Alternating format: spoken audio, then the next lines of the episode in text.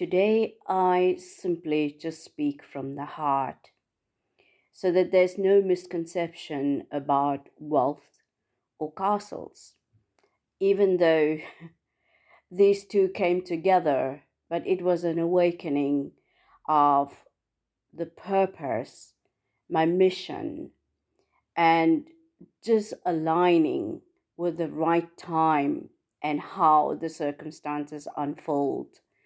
It is still beyond me how I manage this whole powerful strategy and pulling it off. It just shows that sometimes when our mind is at the right place and our heart is not misplaced, because the most important thing in life is have our priorities straight, to know exactly how you wish to live your life. And when it comes to money, there is such a big misconception that people have about the value that you bring to life compared to building wealth.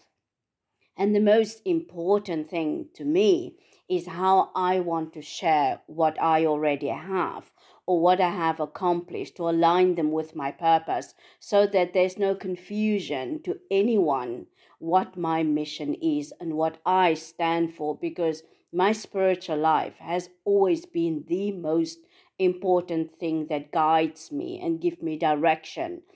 Even though at times things overwhelm me and I do get fear like anyone else, but is having your mission and having your purpose and having the goals that you strive to achieve on the right path and doing things for the right reason. So having money depends on your attitude and how you see yourself as the valuable person and not the wealthy person. That's where the wrong come in if money leads you, because money becomes nothing in the end. So give back, share.